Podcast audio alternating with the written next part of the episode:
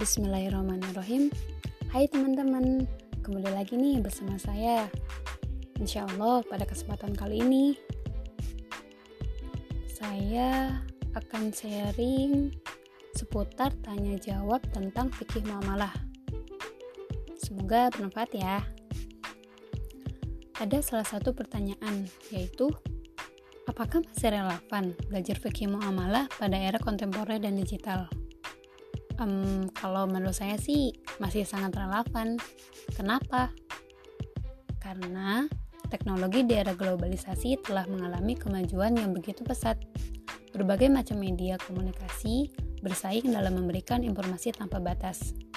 Fasilitas internet merupakan yang terlengkap dan efisien, di mana segala bentuk dan macam informasi dapat diakses dengan mudah dan murah termasuk dalam hal ini, yaitu belajar fikih muamalah di era teknologi.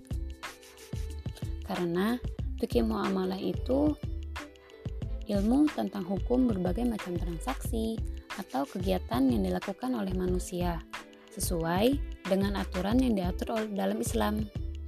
Dan ruang lingkup fikih muamalah yaitu aspek kehidupan manusia seperti ekonomi, politik, sosial, dan sebagainya.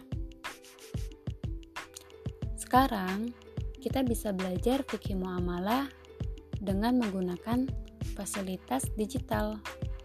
Hmm, bisa melalui internet, sosial media, dan lain sebagainya. Yang tentunya lebih bervariasi dari cara pembelajaran yang biasa. Lebih menarik bukan? Kalau saya sih iya. Kalau kamu?